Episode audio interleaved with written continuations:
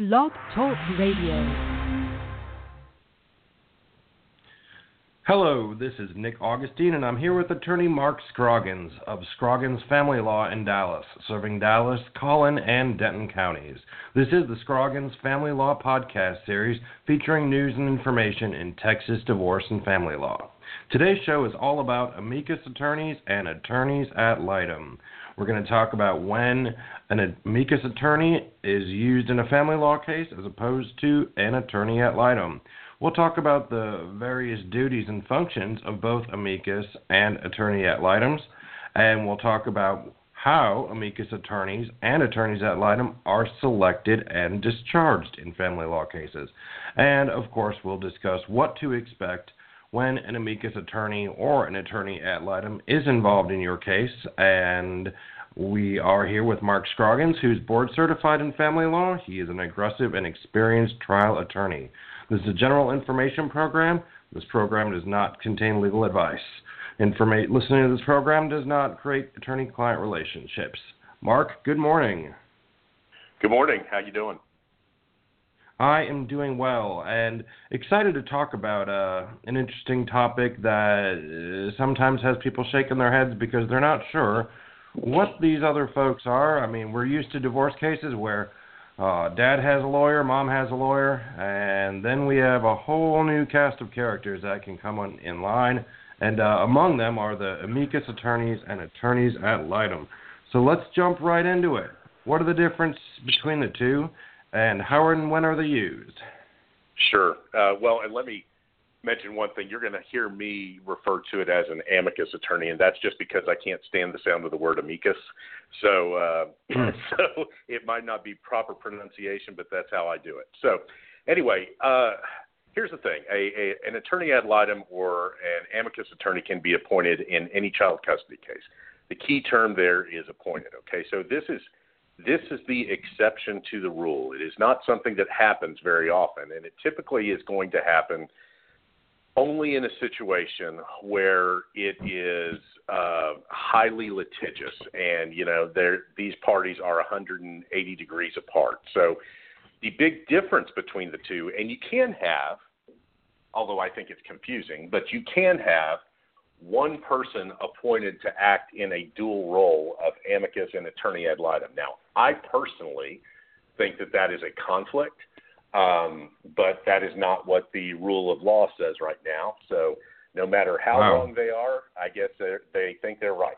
So, in any case, the difference is an amicus is basically an extension of the judge. Okay, they are appointed by the judge to make a determination or a recommendation, I should say, to the court of what they believe to be in the best interest of the child or the children. Okay? Now, the distinction between that and an attorney ad litem is that the attorney ad litem actually represents the child or the children. So they are there just like I would, let's say, if I'm representing mom.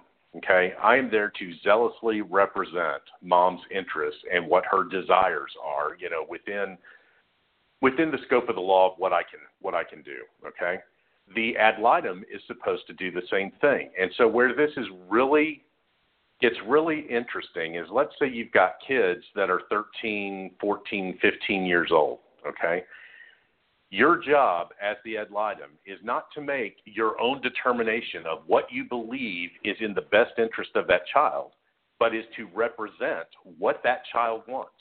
So let's say that you know there's been a social study uh, or now as they call it, a child custody evaluation. I guess I'm just getting too damn old, and I'm I'm so used to old terminology. it's, it's difficult to change. I'll call it but, what I want. You know. that's right. You know, I, the old curmudgeon, get off my lawn. So get off my lawn, uh, kids. right. So. Um, and that's where you know people can people can get confused here. So this amicus is going to, or uh, I'm sorry, the ad litem representing kids. Let's say there's a a child custody eval that comes back and says that uh, the recommendation is that the kids live primarily with dad, and I'm representing mom, okay? And so we ask an ad litem to be appointed because there is a situation where you know the kids are saying we don't want to be with dad. You know he he represents X, Y, and Z to the court, but behind closed doors, this is what's really going on, but nobody sees it. Okay? The ad litem's job is to represent the interest of his clients, okay, and to try to facilitate that. Um, and the ad litem is acting just like any, you know, they're, they're acting as a separate party, whether it's an ad litem or an amicus. So it, it it's a really interesting situation, um, and it's not something that happens a lot, but it is something that happens occasionally. Now it can be, you know, there can an ad litem is going to be appointed in other situations as well, like you know in um, in adoptions, or uh, you know you're going to have an ad litem that's going to be appointed in a CPS case. Um, a lot of the time, I think those ad litems get confused and think they're an amicus, but um, they're actually not. So, so that's the distinction between the two, and it is. Um, it's not something you deal with every day, but it can be an incredibly effective tool in the right type of child custody litigation where there is the money to pay for it. I was gonna. That was gonna be my next question.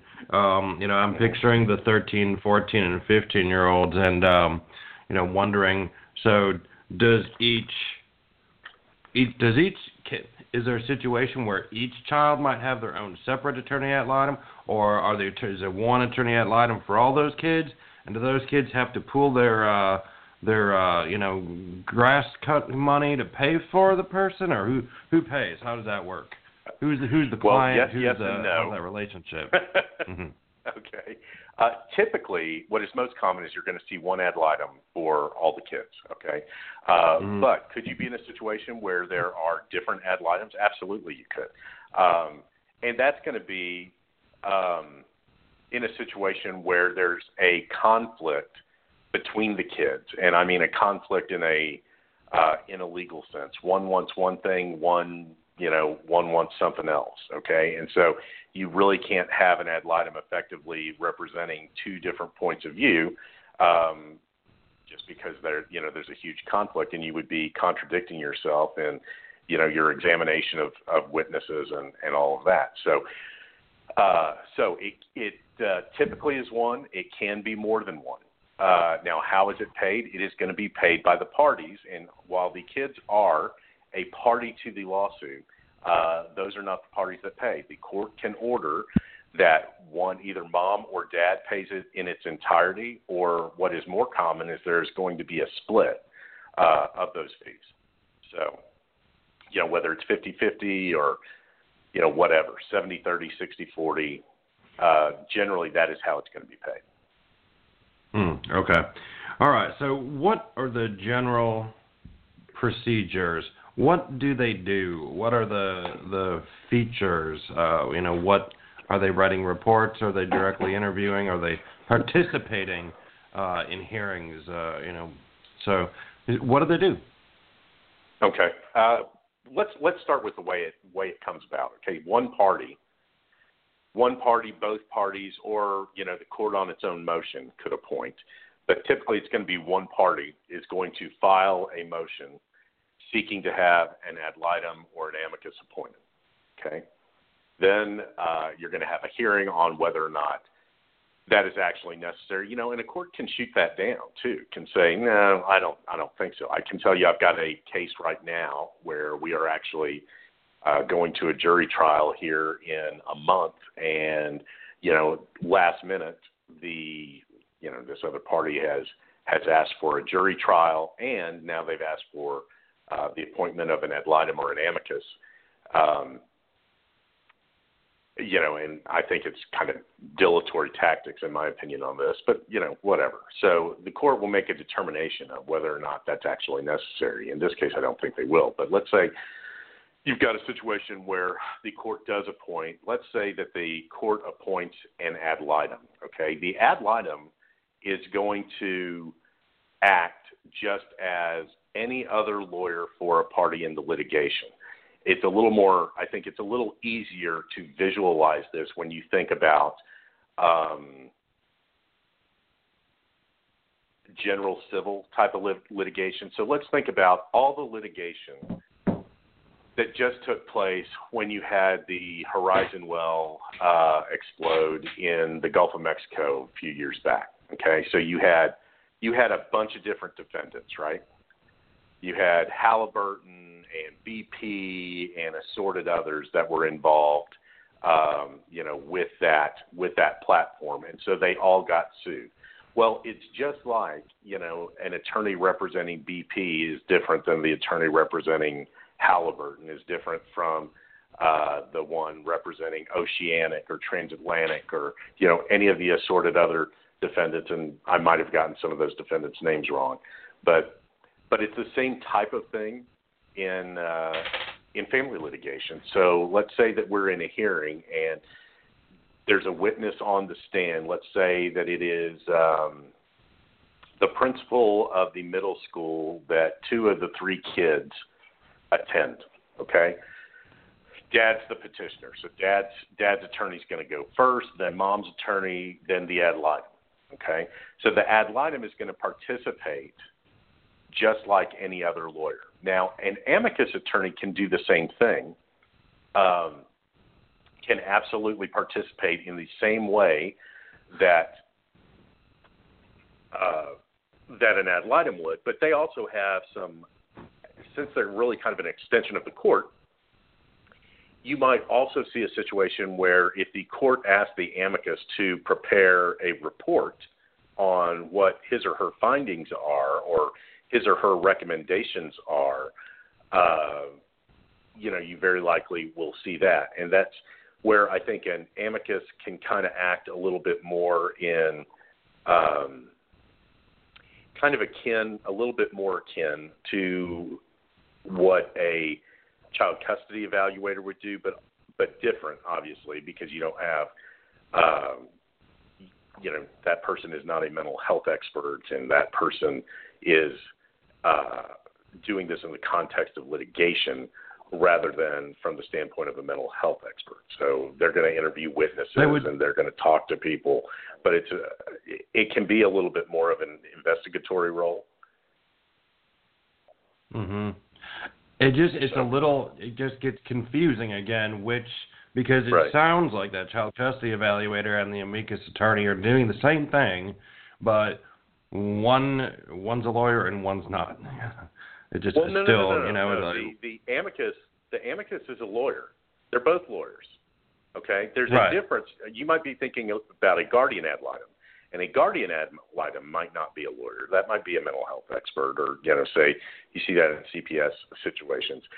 Both both the amicus attorney and and the uh, ad litem, the attorney ad litem, both are lawyers.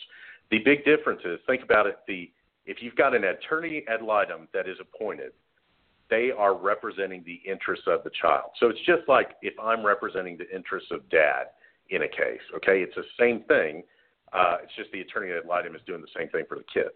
So if kids come and say, you know, we think, you know, dad is a low down, no good, you know, SOB, blah, blah, blah, blah, blah.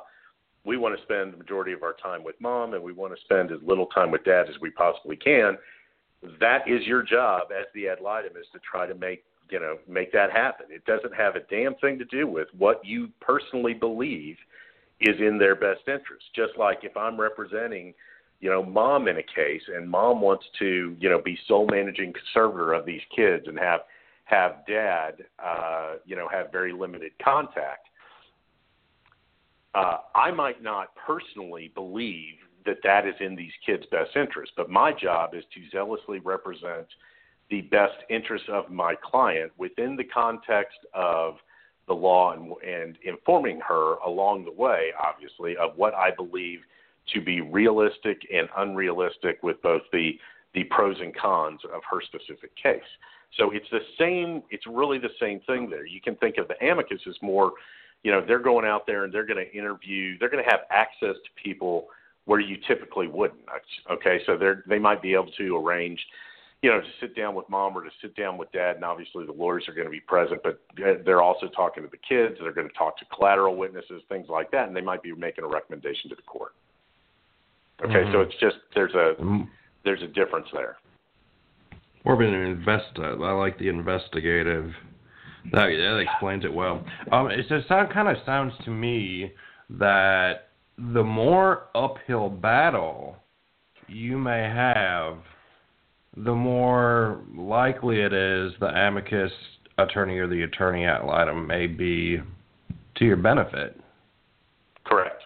That is absolutely dead on. Yeah, I think it is. If there's money to be able to pay for it, and um, I kind of look at it, it, it's, and this makes it sound worse than it is.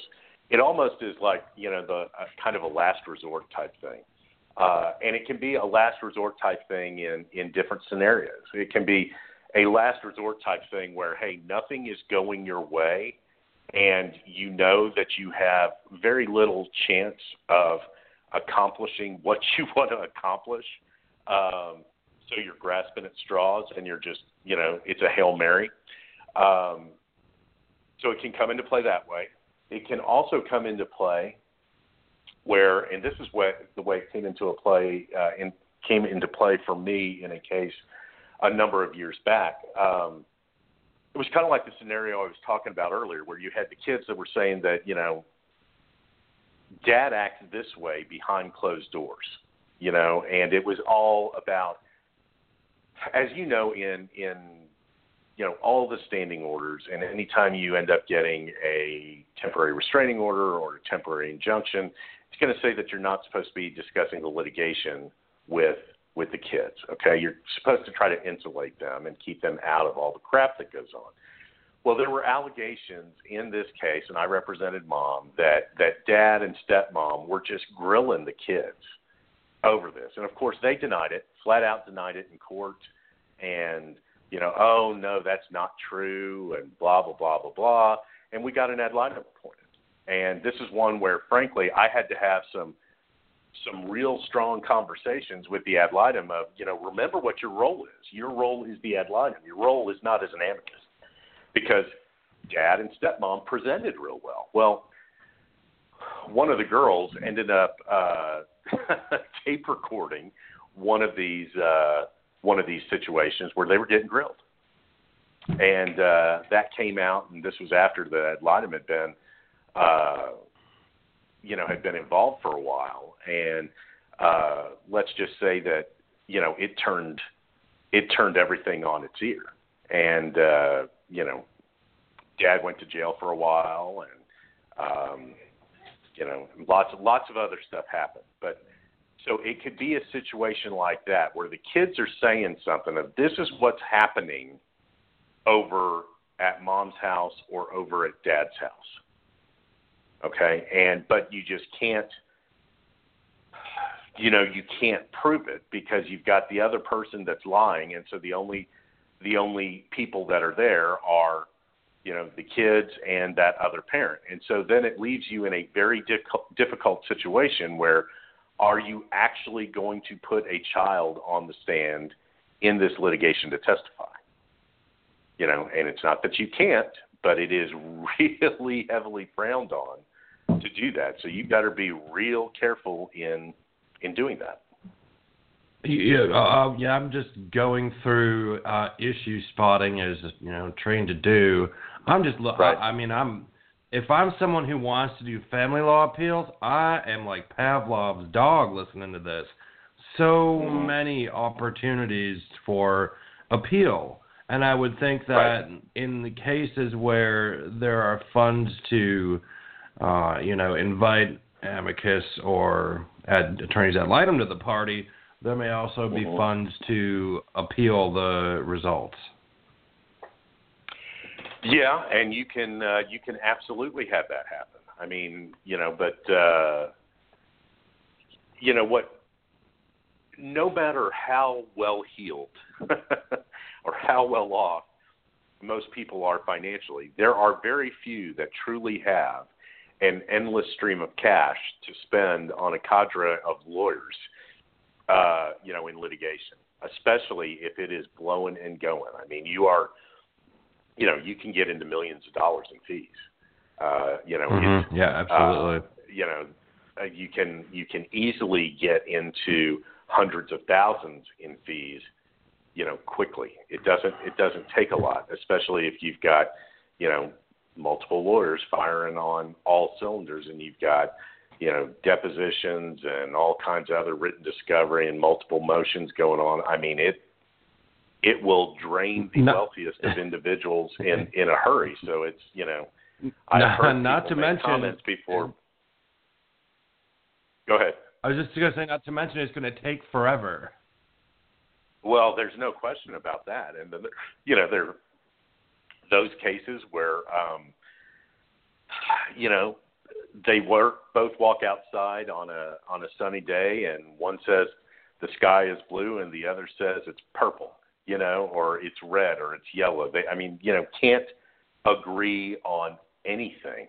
I mean, just and have such a high level of acrimony, and it's really sad because uh, the um, you know the child get child or children get forgotten in this in that um you know the parents become so staunch in their beliefs that the the other parent is you know uh the spawn of satan that you know they're doing everything they can to keep them away from the child and it's just frankly unless you've got really really really severe circumstances, you're doing absolutely nothing but harming the child or children in that scenario. hmm What about scenarios in which an amicus attorney or an attorney ad litem is involved and it's not going how either party expected and there's Mhm. buyer's remorse? Can you, uh, what are the opportunities to discharge this individual? Um, and and the, another kind of follow-up question to that: If you don't like their reports and you think that they are off their rocker, uh, what Mhm. rights and opportunities does the lawyer have at that point as well? Well, I mean, what you're gonna, you know, it's kind of the same thing you do when you know you get a child custody evaluation that uh, is not the way you would like. You attack it. You know, you look for the weak points and you try to show that um, the person had, you know, the person had bias or they did not uh, properly apply the facts or they did not adequately interview or take to heart the uh, testimony of collateral witnesses or you know so that's the way you basically go about trying to attack it. Um, you know and you know well did you do this or did you do that? Did you talk to this person and why didn't you you know take this into consideration? And you know if you knew this would it change your mind? I mean so it's the the same type of thing that you're going to do with you know other witnesses that have have reports or basically how you deal with any expert that you don't like what they're saying. Okay. Um, as far as the ability to discharge them, that's t- that's kind of rough. Um, you know, especially with an amicus. I mean, you uh, well with both. I mean, with an ad litem, you know, you would basically both of them you're going to have to file a motion to have them discharged. Okay, and you know, maybe you go in and you're saying that uh, now, oh my God, this we're spending so much money, I don't have money to pay this person anymore. Okay, so maybe you want to try to take that tack. Uh, odds of that working, I think, are slim, but you never know. You know, it's kind of if you're already in the the hail mary business, it doesn't hurt to throw another one if you've got to do it. So, you know, another is, and this is one where you know you need to be real careful on this. Is you basically have to say would have to say that the ad litem is not doing their job. You know, hey, this person has been on the case for you know this amount of time. They they haven't even you know talked to the talked to the kids. They're not responsive to to calls from the kids. They haven't done you know this that or the other. They haven't been participating in hearings. They haven't had questions of any deponents. They have you know they haven't sent out any written discovery. They have all of these different things. So that's the way you'd have to attack it. Now you know that is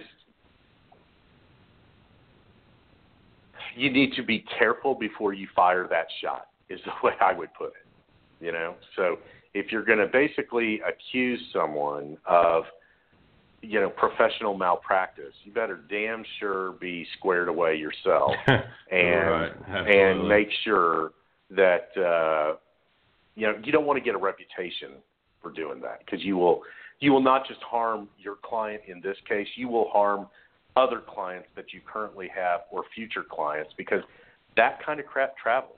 You know, um, people hear about that, judges hear about that, and especially if something is unfounded, you know, it's kind of the whole thing. You know, if you're going to kill the king or if you're going to shoot the king, you better kill the king.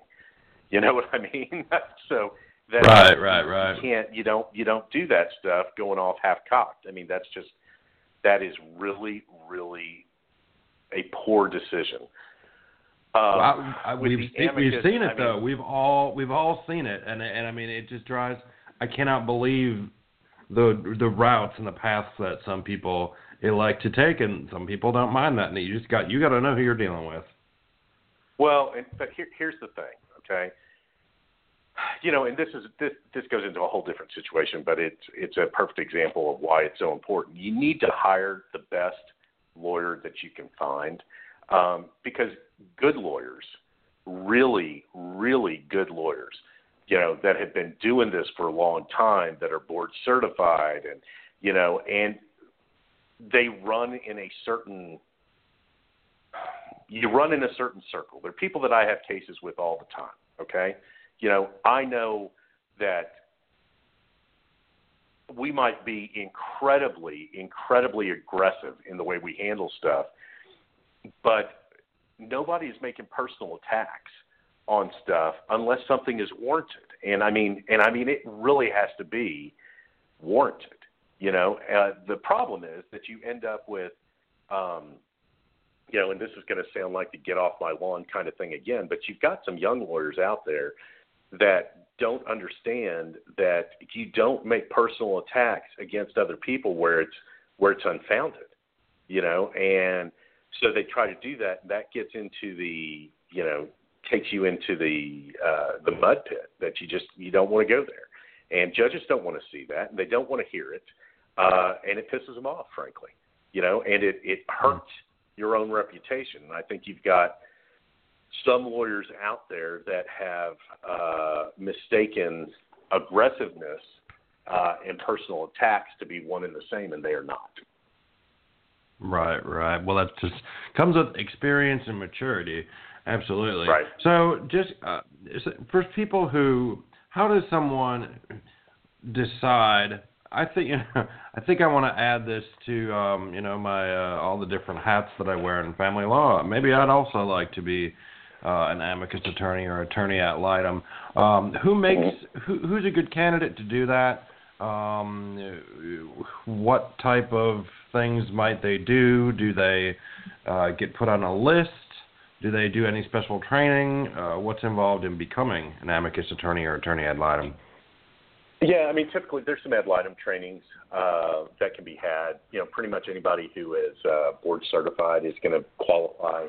Um, excuse me, the the person that I'm to want to do it is someone that is that is experienced in you know high level family litigation. I mean, so that's typically who I'm to I'm to ask someone that uh, you know I think has a has a lot of experience and knows how to handle a child custody case.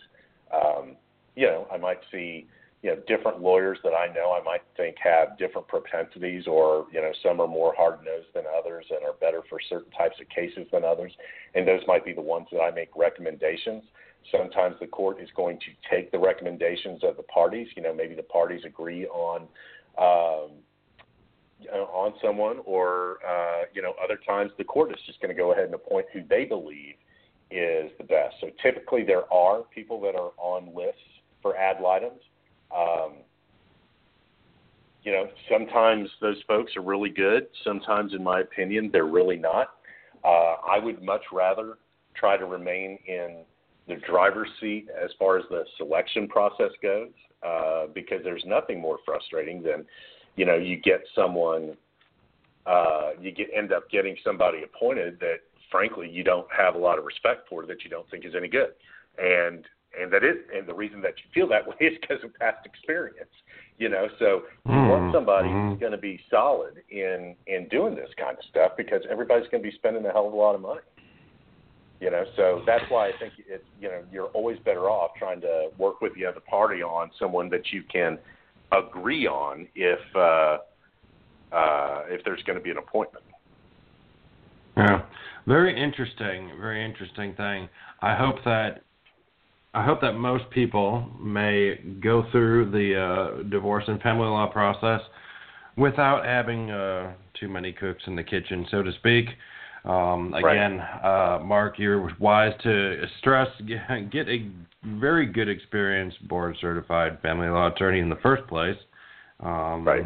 Very interesting uh, topic though today. For people who want to follow up and talk to you more, what's a good way to get hold of you?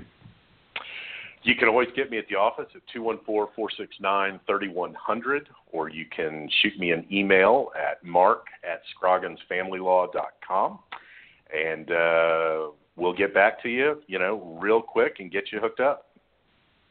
All right. For more information, also, please check out the website, scrogginsfamilylaw.com, where there is a library of blog articles and videos – testimonials, all sorts of good stuff. You can learn all kinds of things right on the website, scrogginsfamilylaw.com. Mark, I've enjoyed talking about this this morning, and uh, we'll be back next month with another exciting topic in Texas divorce and family law. Until then, have a good Friday.